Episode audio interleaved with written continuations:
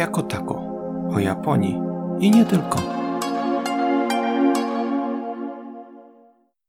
Witamy w kolejnym odcinku naszego podcastu, nieco opóźnionym. Znaczy, Oj tam, oj tam. Jesteśmy po przerwie wakacyjno-świąteczno-urlopową. Tak, między wakacjami były co? Powtórka z wakacji były, ta, była, tak. Y, Halloween był, Był Halloween, teraz się zaczęło Dzień Christmas. Sportu był, Dzień sportu, było teraz Christmasu. tak. Znaczy Zaczęło się. zaczęło się. Zaczęło tak. się, A tak. Dzień Kultury jeszcze był.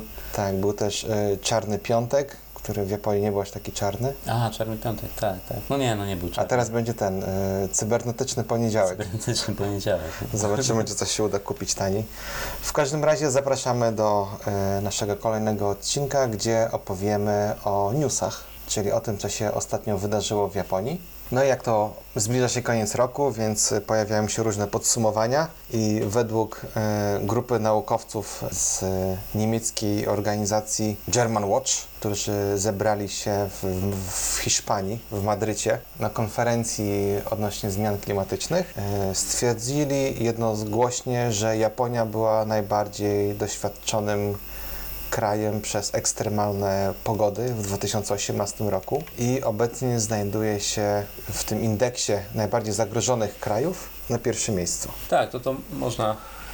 y, Chyba sami nawet to trochę odczuliśmy. Opady deszczu, które towarzy, towarzyszyły tajfunom, wiatry i tak dalej. No, działa się w tym roku sporo. I zginęło niestety też sporo ludzi w Japonii 130 parę osób.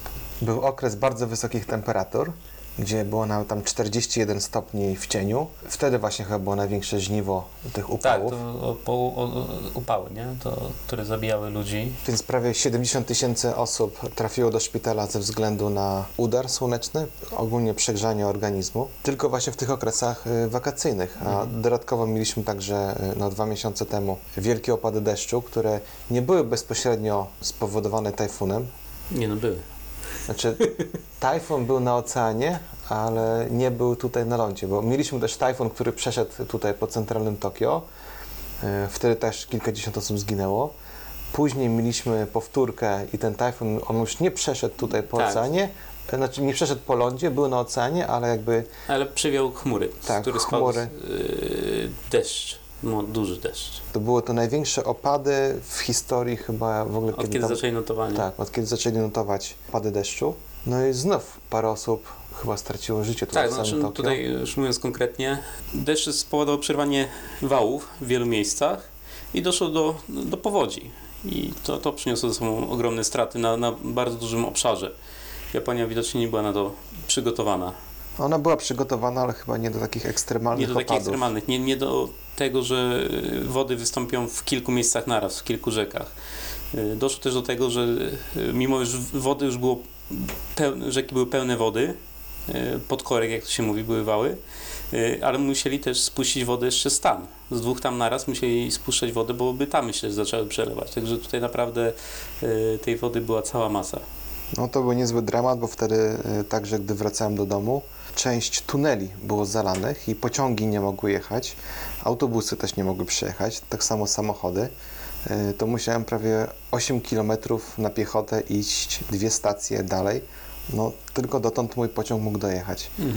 Po drodze też widziałem właśnie tunel, gdzie były cztery taksówki uwięzione, zalane. Zalany. Generalnie no to było straszna była powódź. Nie wiem, czy w mediach gdzieś było to tak jakoś dokładnie. W, W sensie tak, w polskich mediach. Chyba, chyba nie. Tam głównie o Włochach mówiono, prawda, że tam e, Wenecja się zatopiła. No, ale to już, to już teraz, nie? To było, to było yy, tutaj ten tajfun w Japonii był wcześniej ni- niż, niż Wenecja. No ale takie lanie wody.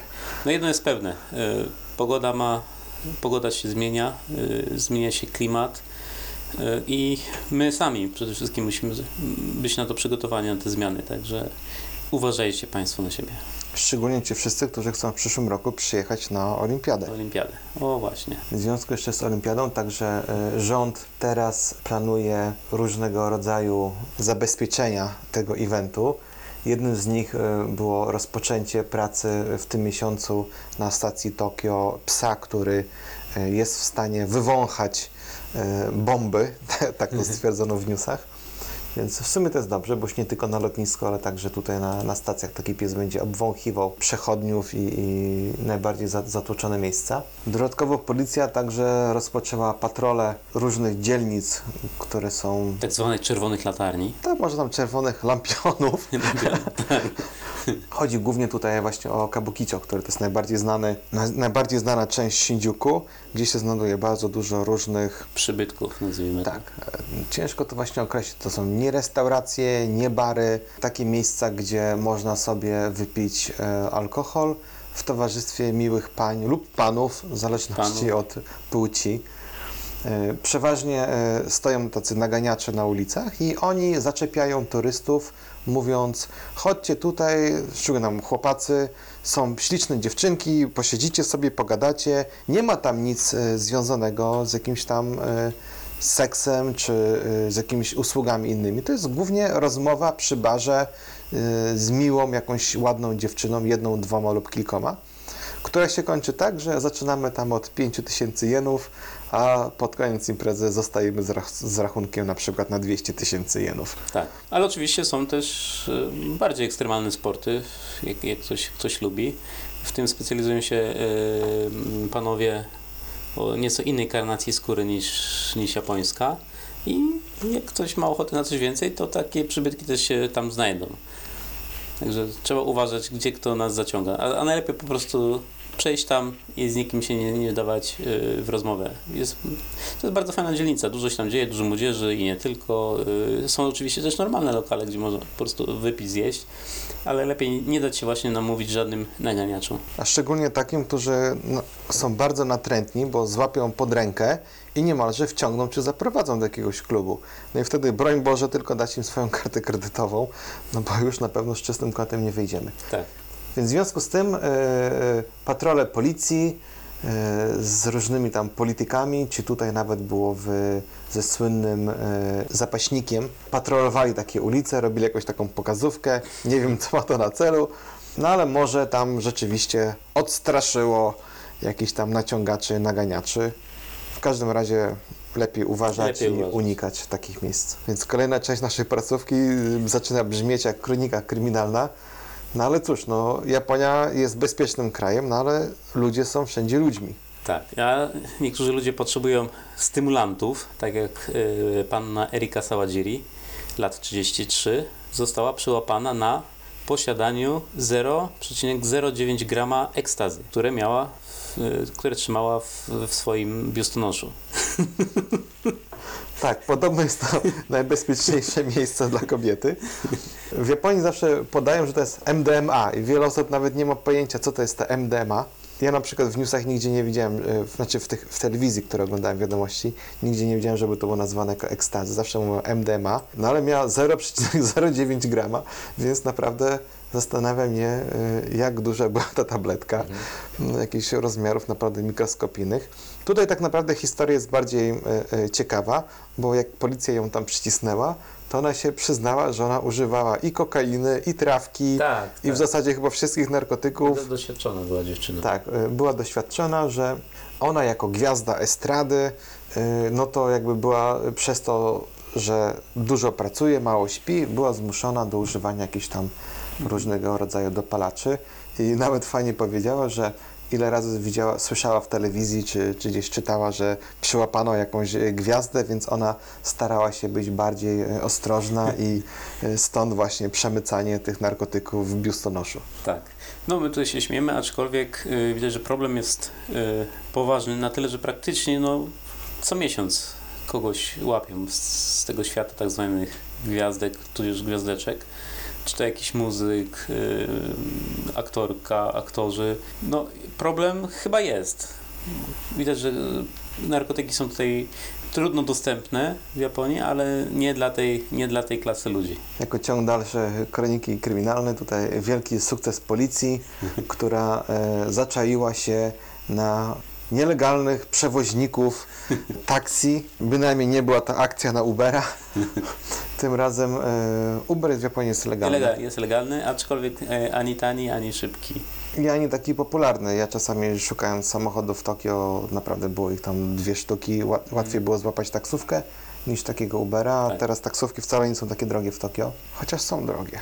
No, ale tańszy niż Uber chyba. No ale tańsze chyba niż Uber. W każdym razie e, policja zaczaiła się na tych nielegalnych i e, złapała pana Kuichi Ito, który od 40 lat, znaczy pan Kuichi ma w ogóle 84 Tak. lata, więc od 40 lat jeździł taką właśnie nieoznakowaną, nielegalną taksówką e, w Ginzie i on zasadniczo zaczepiał ludzi na ulicy, pytał się, czy potrzebują jakiejś podwózki i ich po prostu zabierał i dość gdzieś tam ich dowoził. No i policja wyliczyła, że w ciągu tej swojej 40-letniej kariery jako nielegalny taksówkarz zarobił astronomiczną kwotę 140 milionów, no co daje tak mniej Jenów. więcej jenów, co daje tak około, nie wiem, 3 milionów rocznie, około, jak dobrze liczę, więc nie są jakieś to wielkie tam y, pieniądze. Y, No ale jeśli od tego nie odciągał, pod, odciągał podatku, no Jakbym to... miały może jakąś normalną pracę, bo mówię, że on tylko pracował w weekendy, no to całkiem chyba niezły biznes. Tak, no. biznes. E, Tłumaczył się tym, że e, nie ma żadnej, nie bierze żadnych zapomóg, nie dostaje także emerytury, a życie jest no, ciężkie i drogie, więc postanowił popracować nielegalnie. Z jednej strony to się chwali, że jednak e, zaczął własny biznes Tak, wziął życie w swoje ręce. i nie, nie prosił, nie, nie siedział na jakichś tam, nie wiem, zapomogach, Mhm. e, nie żebrał, nie kradł. Biorąc pod uwagę, że w Japonii e, osobom powyżej 70 roku życia przysługują chyba w ogóle darmowe leki, tak? E, Przejazdy. Przejazdy. No to tak de facto to on do, dokładał jeszcze, e, bo coś tam kupował, odpłacał w ramach z, z VAT-em odpłacał. No, a gdyby właśnie pomyślał, założyłby nawet jednoosobową działalność, mógłby nawet legalnie pracować, no ale pewnie te zyski już nie byłyby takie jak tutaj nielegalne. No, przede wszystkim miałby problem z prawem jazdy, bo do, chyba do 80, 85 roku życia można mieć prawo jazdy w Japonii teraz, czy mylę się. Tak, chyba zmienią się przepisy, tak, Tak. że To już długo by nie popracował tak czy siak. tak. No i policja informuje, że ma jeszcze kilkunastu takich e, e, dziadków e, na oku i ich także złapie. To też jest ciekawostka, właśnie widziałem w wiadomościach, że od 2021 roku wszystkie samochody sprzedawane w Japonii muszą być wyposażone w systemy te e, antykolizyjne, które same zatrzymają samochód na wypadek jakiegoś e, zagrożenia, czy samochodu, czy człowieka. To właśnie służy to temu, żeby osoby starsze nie powodowały wypadków, bo w większości, właśnie co jest ciekawe, w Japonii więcej wypadków powodują osoby starsze niż młodsze. Mhm. I to osoby starsze mają zwyżki za ubezpieczenie, a nie młodsze. Mhm. Nawiązując do tego, historia sprzed e, kilku dni. 80-letni kierowca wjechał na e, autostradę Kanetsu Expressway, to jest w Gunmie. Wjechał najpierw na e, parking, w Japonii to się nazywa parking area albo service area. E, Różni się to tym, że w service area mamy restauracje, mamy toalety i jakieś tam jeszcze inne sklepy, a jeszcze także stacja benzynowa, co jest ważne. Parking area mamy tylko parking i, i nic więcej. Więc on wjechał na taki service area i nie wiadomo czemu, zamiast wyjechać tak jak wszyscy inni, on wyjechał wjazdem. Czyli tam skąd przyjechał, tą samą drogą wjechał i postanowił jechać dalej. I jechał tą autostradą pod prąd. E, W Japonii autostrady są dosyć dobrze rozdzielone. Nie wiadomo, jak mu się to udało. No może nikogo nie było wtedy akurat. No. Y, i jechał tą autostradą pod prąd, lewym pasem, no w Japonii się lewym pasem jedzie. Prawie w miejscami tam gdzieś go kamera złapała, nawet y, ponad 100 km na godzinę. Po prostu taki kamikadze pod prąd, 100 km na godzinę, no i niestety na efekty nie trzeba było długo czekać. Y, zderzył się czołowo z samochodem, w którym jechał 74-letni kierowca ze swoją 72-letnią żoną. Czołowo się zderzyli. Ten 80-latek y, zginął na miejscu. Mężczyzna, kierowca y, jest y, w szpitalu, a jego żona, 72-latka, miała, widziałem ją dzisiaj rano w telewizji, miała złamany tylko mały palec. Niestety wiadomości nie, nie podają, jakimi samochodami e, poruszały się obie. Uczestnicy wypadku. U, tak, uczestnicy wypadku, to chciałem powiedzieć. Prawdopodobnie małżeństwo jechało nieco mocniej zbudowanym samochodem. Ale ja widziałem w telewizji, to był ten chyba Mini Cooper. Mini Y, Cooper. No to Ciekawe, 74-latki jeżdżą sobie Mini Cooperem, Cooperem. A y, ten chyba jechał jakimś Daihatsu takim. Generalnie to były malutkie samochody. To nie były duże jakieś, to były takie małe samochody. No ale czołowe zderzenie, nawet przy małym samochodzie 100 na godzinę. Myślę, że oni tak naprawdę teraz jeszcze nie wiedzą, co im się tam podziało, na kręgosłup swoje tam przyjął. Oczywiście kontynuujemy kronikę kryminalną. Teraz coś e, z grubej rury, z nawet z automatycznej grubej rury. Więc e, doszło do strzelaniny e, w mieście Amagasaki, tam gdzie rządzi Yakuza z grupy Kobe Yamaguchi Gumi, więc został zastrzelony 59-letni Keiichi Furukawa, który jest członkiem zarządu tej organizacji Yakuzy. Został zastrzelony, co jest ciekawe, z broni automatycznej. E, Było to e, M4, jeszcze z czasów e, wojny w Wietnamie. Dobrze naliwione. tak, zabójca wystrzelił ponad 30 e, naboi, czyli w zasadzie cały magazynek. I oczywiście poczekał, aż policja przyjedzie. Gdy policja zjawiła się na miejscu, wycelował ze swojej broni także w kierunku policji, no ale chyba już nie miał amunicji. Został aresztowany, przyznał się, że tak, ja zastrzeliłem i e, ja tak naprawdę przyjechałem do Kyoto, żeby zastrzelić innego członka tej organizacji. No i to jest jedna ze, ze sposobów czy metod, z jakim działa Yakuza, czyli wybierana jest osoba, która ma popełnić mm, przestępstwo, czy tutaj w tym przypadku zabójstwo, ma zapewnioną opiekę nad swoją rodziną, dostaje jakąś kasę. Jego zadanie polega na tym, żeby iść, zastrzelić kogoś, dać się złapać, przyznać się do winy i sprawa przez policję jest zamknięta. E, Jest sprawca, jest ofiara, e, jest przyznanie się do winy, sprawa zamknięta, nie ma co drążyć tematu, tak? Kto to zlecił? No niestety, Japonia czasami jest no, zadziwiającym krajem, jeśli chodzi o te przepisy, jeśli chodzi o mafię. Dzisiaj rano też e, widziałem w wiadomościach, że kolejna, kolejny członek mafii też został zastrzelony. Tym razem e, nie złapano przestępcy, on przyjechał na takim skuterze, z pistoletu oddał 6 czy 7 strzałów i zginął kolejny członek mafii, więc toczy się jakaś wojna. Też tam oglądałem dalej, był e, wywiad z jednym e, członkiem Jakuzy, który odszedł, a tak nie wiadomo, czy on odszedł, czy nie odszedł, więc twierdził, że znów jest walka o wpływy i o pierwszeństwo w grupie. No, o co chodzi tak naprawdę, to nie wiadomo. Wiadomo. Pewnie chodzi o pieniądze. Pienie- tak, pewnie chodzi o pieniądze. Jeszcze kończąc y, serię tych takich mniej ciekawych y, wiadomości, y, smutna wiadomość z Afganistanu dotarła do Japonii. Pan Tetsu Nakamura został zastrzelony przez, w sumie nie wiadomo przez kogo, ale ewidentnie był to atak, zamach na jego samochód, czyli na jego osobę. Mm, Może niewielu z Państwa wie, ale Japonia bardzo pomaga. Y, Nawet jeśli nieoficjalnie jako rząd, y, y, poza, pozarządowe organizacje czy też lekarze, inż- inżynierowie japońscy pracują w Afganistanie, pomagają przy odbudowie, pracują mm, z, z ludźmi w Afganistanie i to już od, od długiego czasu, bez względu na wojnę y, czy na, na, na, sytuację, jaka tam panuje. No i y, widać komuś to chyba nie spodobało i zastrzelili wczoraj pana Nakamurę, miał 73 lata.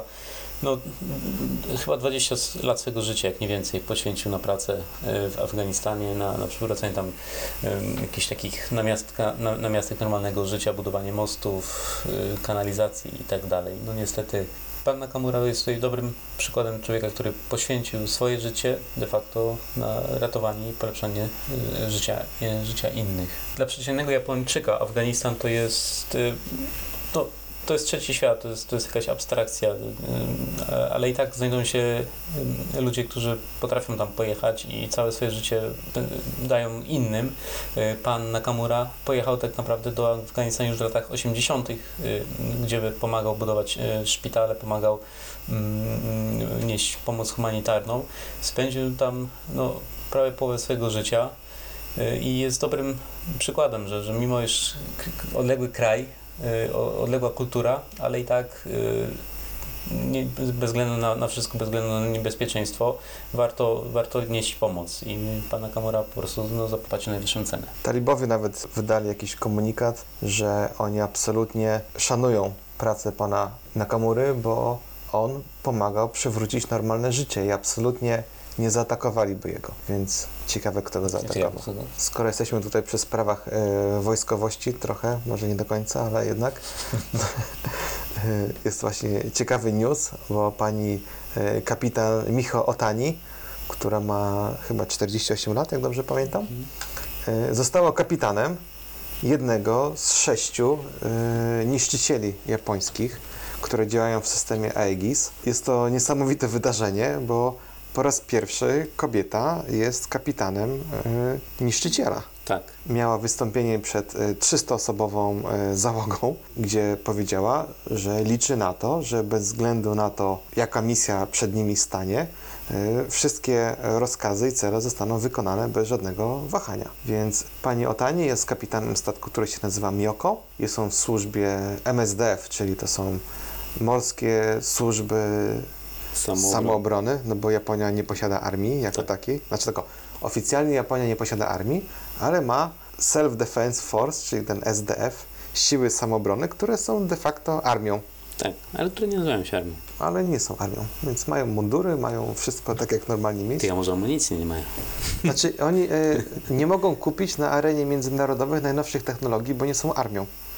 Tak? No, a Tak. to skąd mają Egisa? E, to jest jakiś dar pewnie od Amerykanów. A, to wszystko wyjaśni. Albo wypożyczony. Znaczy sześć jest chyba takich sztuk, nie? A, właśnie. Znaczy, bo to jest jakaś taka sztuczka, jeszcze to zostało po czasach wojny, to Amerykanie chyba tak wpisali w konstytucję, że Japonia nie może, nie może mieć swojej No tak, nie może e, mieć. armii. Ale tam był jakiś kruczek, że e, chyba to nie dotyczyło marynarki.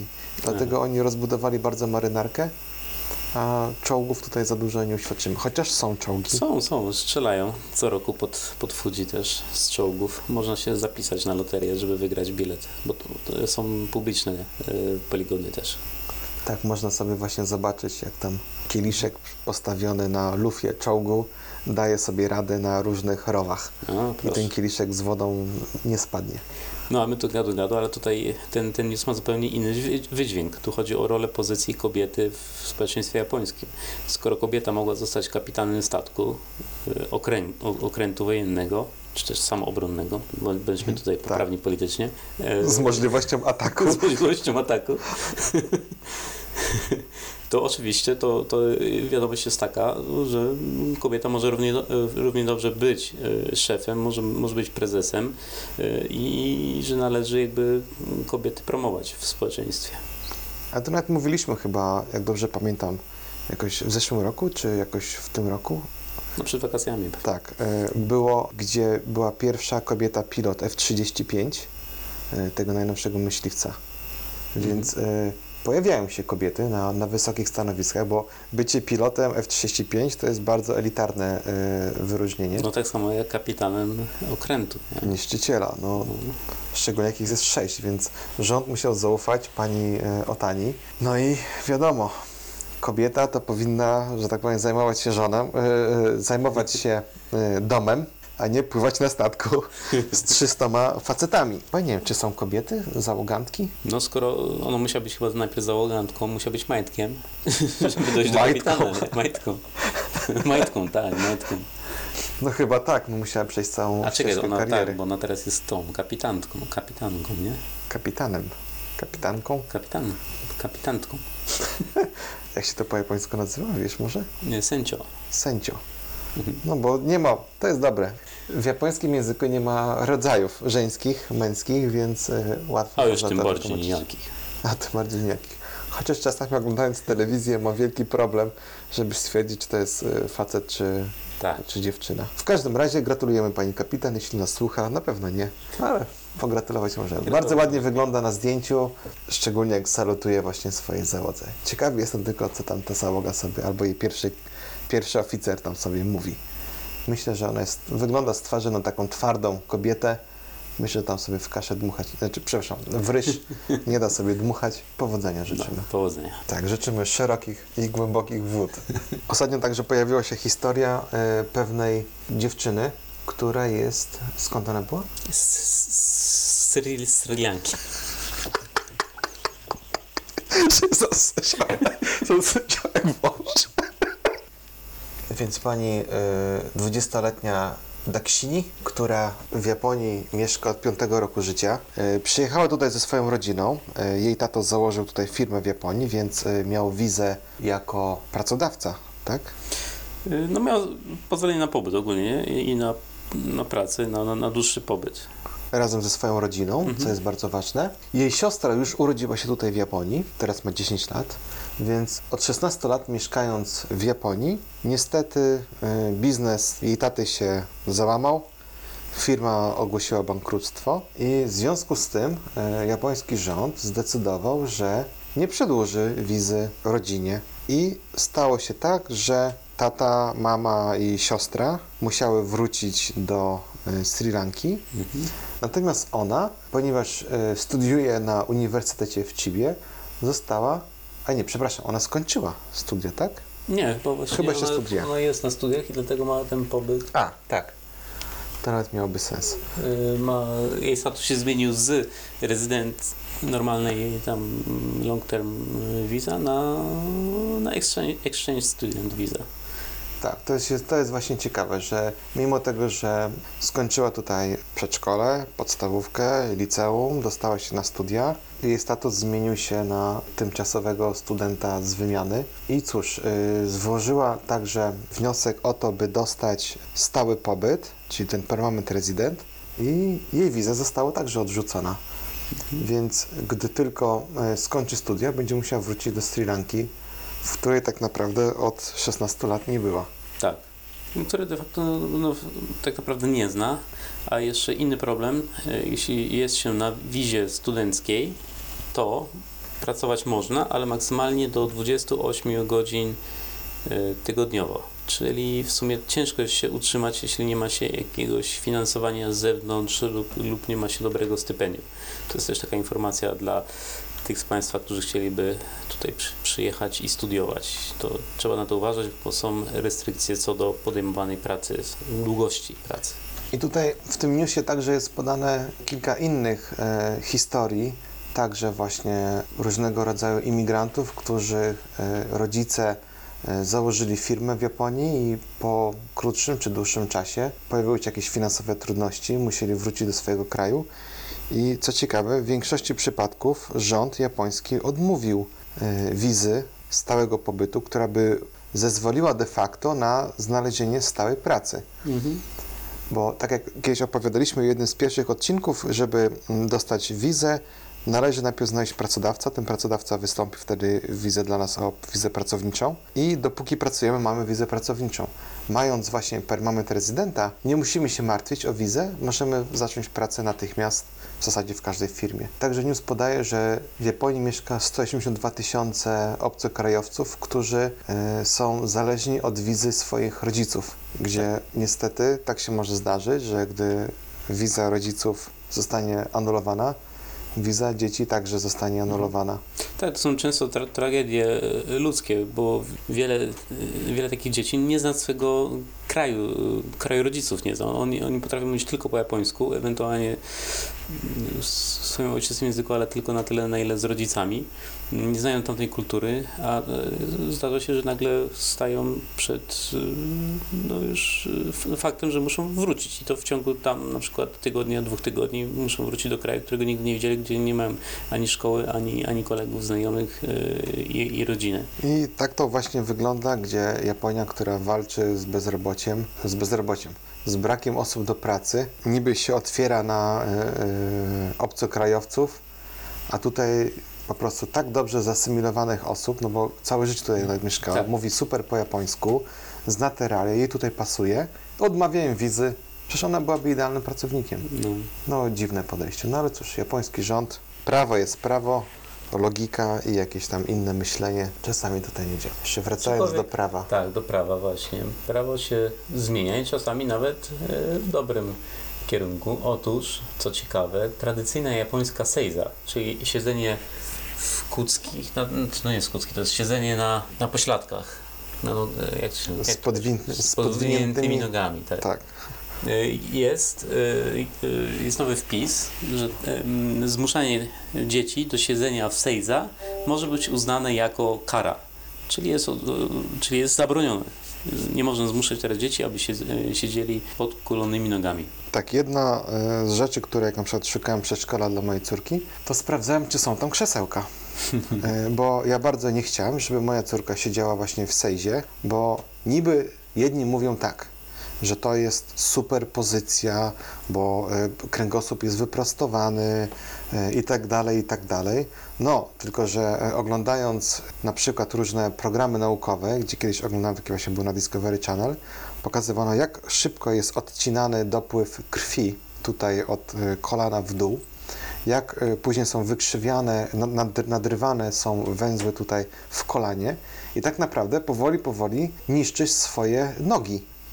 I nieraz jak widzimy właśnie te y, babcie, które idą tutaj ulicą w takich drogach, jak to się mówi czasami żartobliwie, y, nogi na beczce prostowane, czyli po prostu krzywe od drugiej strony, jakby na zewnątrz, to jest właśnie y, spowodowane zbyt długim siedzeniem właśnie w sejzie. Tak. I ja się bardzo cieszę, że takie prawo jednak przeszło, chociaż nie wiem, jak to będzie w, w praktyce. Mhm. A skoro już jesteśmy e, przy studentach mm, i, i sprawach edukacyjnych, e, wczoraj e, widziałem wyniki programu, mm, czy też, tak, to jest program, Program for International Student Assessment, PISA.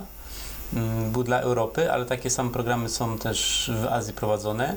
E, Ci z Państwa, którzy mieli okazję widzieć wyniki, to Polska całkiem fajnie sobie radzi. Ostatni rocznik e, gimnazjalny dobrze sobie radził w tym programie. Natomiast Japończycy spadają i to zarówno y, w, zdolnościach czytania ze zrozumieniem, jak i w, zdolnościach y, matematyczno-przyrodniczo-fizycznych. Co tutaj ciekawego było? Wyszło w w badaniu wyszło, że japońscy studenci mają problemy z czytaniem dłuższych tekstów y, na ekranie komputera. No tak, bo to jest e, test zrobiony wśród 15-latków. Myślę, że żeby dać im telefony, to na pewno byłoby to lepsze. Dokładnie, na, na komputer, komputer ogólnie coraz mniej ludzi ma komputer tutaj tak na, na co dzień. Znaczy oczywiście mają, ale używają głównie y, telefonu, gdzie te treści są nieco bardziej takie skomasowane. No już pomijam fakt, że, że wiele osób po prostu czyta wsz- wszystko w formie mangi. Jak y, będą Państwo może w Japonii kiedyś y, i będą Państwo mieli okazję być w księgarni, to wszys- większość książek ma też y, taką wersję mangową. Czyli na przykład jest em, słynne poradniki Druckera, znaczy może to nie są poradniki, ale poważne książki o managemencie, czy też Thomas Piketty, który napisał ważną książkę na temat ka- kapitalizmu. Wszystkie takie książki ważne i y, trudne mają swoje od- odpowiedniki w formie mangi. I te, te, te odpowiedniki czasami cieszą się bardziej, większym powodzeniem ni, niż oryginały. E, No i stąd to się chyba też bierze, że jakby Japończycy już od, od dziecka, od małego czytają głównie mangi. I jakby takie przyswojenie takich treści jest dla nich dużo łatwiejsze niż czytanie czegoś bez obrazków, co ma tylko przecinki, kropki i litery, jest dla nich zdecydowanie trudniejsze. Jeszcze tak jak wiemy, Japonia Twitterem stoi, Tak. więc myślę, że przeczytanie e, tekstu dłuższego niż jeden tweet może być problemem dla tych 15-latków. Z jednej strony jest to stra- strasznie jakoś tak zatrważające, no bo tutaj w, w matematyce i fizyce spadli z drugiego miejsca na piąte. W fizyce, w fizyce spadli z, e, z drugiego miejsca na piąte, w matematyce e, z piątego na szóste. Więc no cóż, młodzież chyba mniej się uczy, Albo mniej rozumie, nie rozumiem. albo rozumie inaczej. Rozumie inaczej. Zmieniają się potrzeby. Jak to mówi słynny mem z Bogusławem Lindą, wygląda na to, że minął ci kolejny dzień życia bez potrzeby użycia wzoru skróconego mnożenia. Takie, takie są realia, tak, takie jest życie. Także przecież jest wielki problem y, teraz, jeśli chodzi o studia takie właśnie techniczne, y, czy to informatyczne, czy y, jakieś robot, y, z robotyką związane. Po prostu nie ma studentów. A nie ma studentów, bo jest coraz mniej dzieci. Nie ma, y, a jest mniej dzieci, bo y, rodzice nie decydują się na dzieci, bo mają problemy z przedszkolem. A są przy szkole, bo jak to widziałem na y, plakatach Partii Komunistycznej Japońskiej, bo rząd japoński zakupił 90 F-35, a jeden F-35 to starczyłby na 90 przedszkoli. Ale za to w jednym z tych F-35 lata kobieta. Tak. Która pewnie nie może mieć dzieci. Bo lata, sa- bo lata samolotem i No. nie ma przedszkola. I tak właśnie zamknęliśmy krąg rozważań wiadomości e, z tych ostatnich może dwóch czy trzech Tak, tygodni. czyli mm, wychodzi na to, że musimy zakazać latania. Żeby nie było niczego. Dziękujemy ślicznie za słuchanie nas i e, zapraszamy ponownie. W kolejnym odcinku opowiemy o czymś ciekawym. Mhm. Nie będzie to pogawędka o świętach, ale też będzie miło, bo będziemy mówić o nagrobkach. Do usłyszenia. Do usłyszenia.